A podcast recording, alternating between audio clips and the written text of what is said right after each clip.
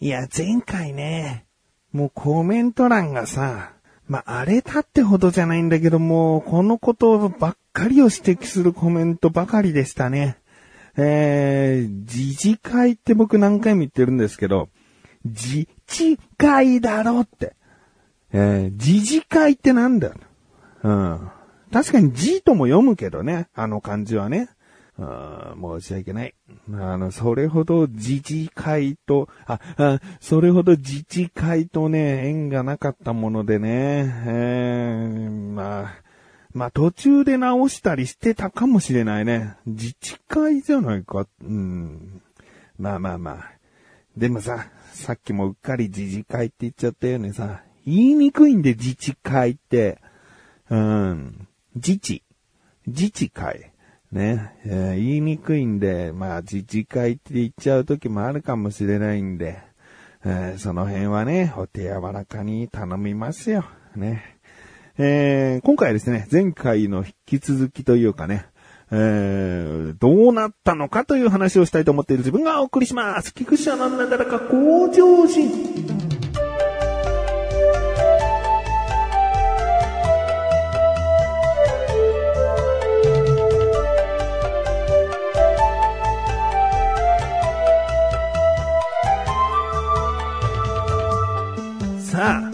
前回は自治会で会長が決まらないという話をしました。えー、前回の収録の翌日にはですね、一つの答えというか結果が出ておりましたので、で、その間にですね、僕の友達のシバンちゃんと会うことがありましてですね、で、シバンちゃんと会ったその日、もう早々にですね、どうなったのつって、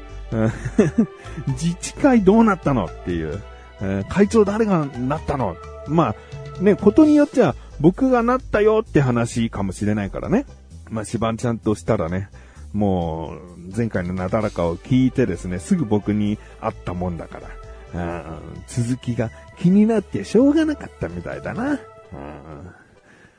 もちろん、あの、あの、来週聞いてくれよとは言わなかったけど、うんさあ、今回はですね、まあ、そんなしばんちゃんも気になる自治会の会長が誰になったかというお話をしたいと思っております。えー、もう結果的に言いますとですね、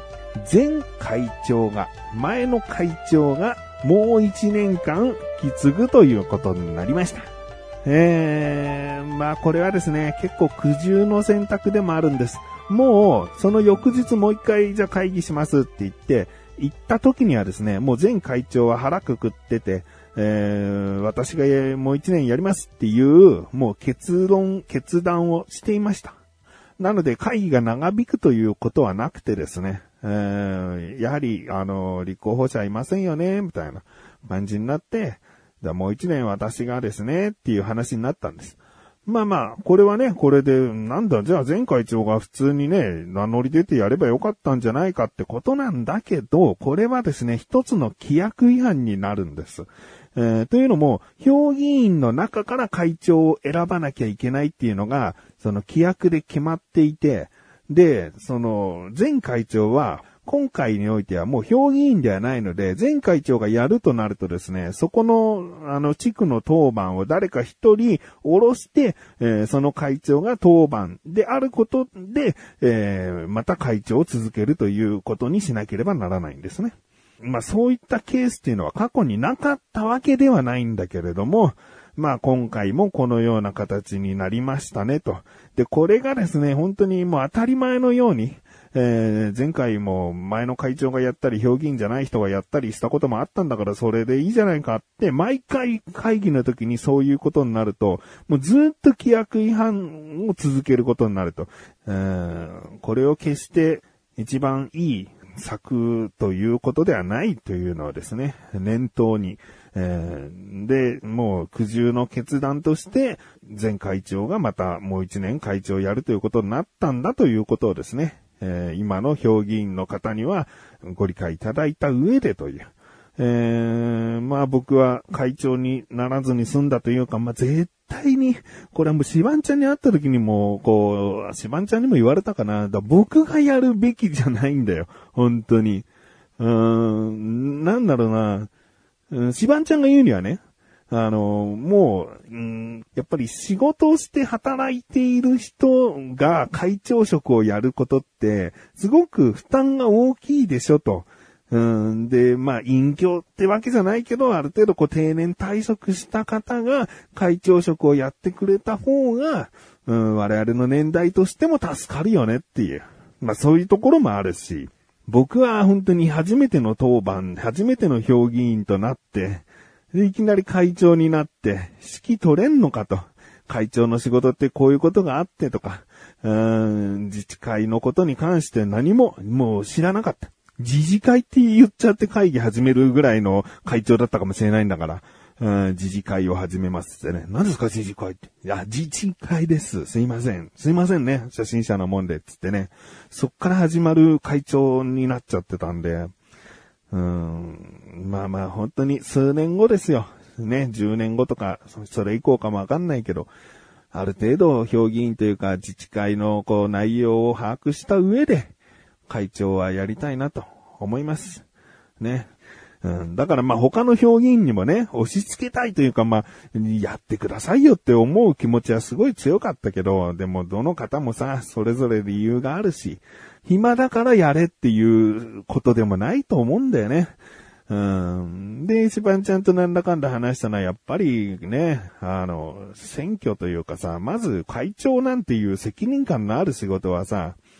立候補して選ぶものだと思うんで、で、今年、今回選ばれた評議員の中にそういった意欲的な人がいない代だったってことで、全住民に会長やりたいかどうか聞いたときに、ああ、私結構時間もありますし、そういう地域のためでしたら頑張りますよっていう人って少なからずいると思うんだよね。うん。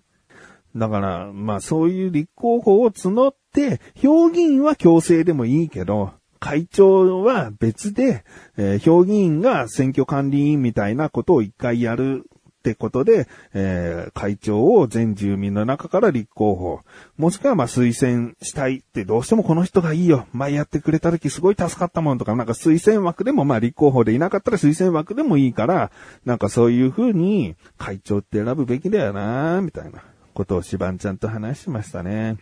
しばんちゃんも、あのー、一回もうそういった表現というか当番になったことがあって、まあいつかね、まあ自分はその地域の中では若いから、会長とかそういったもう役職、役員に就くことになる可能性は大きいから、まあその時にね、まあいろいろとね、押し付けられたり、押し付けたりみたいなの嫌だよなーっていう。ことを話してましたよね。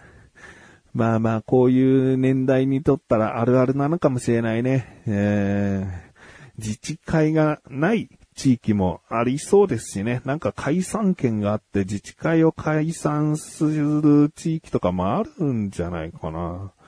もう少し前までは自治会あったけど解散してもう最低限のこう地域の活動しかしないみたいな。行政から言われたものを配布するとか、もうそれぐらいしかしないみたいな。うん、なんかそういった地域もあるんでしょうね。うん。ま、そんなですね、結果でした。うん。うん、てっきりね、会長になったかと思いましたよっていうコメントは、ちょっとね、うん、申し訳ない。申し訳なくないよ。いや、会長になるべきじゃないんだから、僕なんかもう。えー、でですね、せっかくなんでシバンちゃんと会った時の話しようかなと思うんですけど、まあまあ、シバンちゃんはそんなに出てこない話ですね。コンビニの商品で、えー、美味しいものあるんですよ。シバンちゃんと行った時に食べたものなんで、一応シバンちゃんトークなんだけど、シバンちゃんは全然出てこない話です。えー、ローソンで、あの、僕そもそもカヌレが好きで、で、ローソンは結構前からカヌレを販売してたんだよね。で、濃密カヌレっていう名前で、ビニールの袋に入ってて、要冷蔵で、えー、売られていたんです。で、カヌレ好きならわかるけど、カヌレの大前提、外側カリ、中餅っていう、そういったものが僕の中でのカヌレなんですね。うん、もしかしたら中はふわみたいな、ふわ餅ぐらいのものが、まあ、焼きたてカヌレなのかもしれないけど、うん、ローソンはですね、こうビニールでパッケージングされてるのに、外側がちゃんとカリッとしてるんです。まあ、全部の表面がじゃないんだけど、一部カリッとしてるところが残ってるんですね。で、これは、ま、テレビでやってたけど、ちゃんと試行錯誤してどうしたらカリカリ感を残せるか。ね、パッケージングしたらさ、普通はもうどんどんどんどんしなしなになってったり、水っぽくなってったり、はたまたパサパサになったりみたいなことがもう付き物なはずなのに、うん、いろいろな試行錯誤を経てですね、カリカリの、えカヌレを、え作り上げております。おそらく当初発売した一番最初のカヌレからはかなりの改良を重ねてるので、今現在のカヌレ一度食べてみてくださいね。えー、昔食べたけど、そんなにあのパン屋とかで売ってるような、え、カヌレとは全然違ったよ、みたいな。形だけだったよって思う方は、今のカヌレ食べてみてほしいですね。えー、でですね、ローソンでもう一つ、僕の最近の推しがですね、鬼もっちりシリーズの蒸しパンなんですよね。うーん、何々の蒸しパンで、鬼もっちりっていうのが、その、普通のこう、商品名とは別のところに書かれてる。えー、縦書きで大きめの文字で鬼もっちり。うん、もうとにかく、もっちりとした蒸しパンだということで、僕がこう、最近食べて美味しいと思ったのが、もっちり抹茶蒸しパンなんですね。で、これも本当に、まあ、鬼もっちりっていうのが、そのまんま、えー、もっちりしてるんですよ。で、蒸しパンって軽いから、ふわふわで、えー、なんか簡単に手軽に食べれるっていう良さもあるんだけど、そこを逆手にとってというか、なんか蒸しパンの良さも活かしつつのずっしりしたもっちり感っていうのが、食べててね、本当に、なんだろうな、楽しいんだよね。もっちもっち、もっちもっちずーっとしてやがるんですよ。うん。で、抹茶というのもまた良くて、抹茶ってなんか苦味とかが強いからか、そのもっちりとずっしりとした感じを、こう、味わいとか香りで少し軽やかにしてくれるよね。うん。だからその抹茶の濃さ、なんかね、見た目もよもぎ団子みたいな、もう緑の色なんですよ。だから抹茶がすごく濃く感じられて、で、もっちりしてる。で、しばんちゃんと食べててさ、あの、次どんな味が出たらいいと思うつって、まあ俺はバナナだなとか言って言ったんだけど、シバンちゃんが、うん、バナナですね、つってさ、もうバナナがもう二人の中で、絶対にバナナの蒸しパンとしてすごいいいだろうなと思ってさ、うん、話してて、真似すんなよ、つって。あ、じゃあカフェオレとか、あ、いいね、カフェオレいいじゃん、つってさ、あの、話がちょっと盛り上がってたんだけど、どうやらですね、調べてみたら、しばんちゃん聞いてる？えー、もっちりバナナ蒸しパンはもう発売されてましたよ。過去に。えー、他にももっちりさつまいも蒸しパンとか、えー、一番最初に出たのは、もしかしたらもっちりチーズ蒸しパンですね。えー、他にももっちりチョコ蒸しパンとか、意外と種類出てて、で、しばんちゃんの言ってたカフェオレ蒸しパンがまだ出てないんで、これローソン関係者が聞いてたら、シバンちゃんの意見採用して、カフェオレもっちり来るかもしれないね。うん、まあまあ、本当に、あの、もっちもっちなんで 食べてみてくださいね。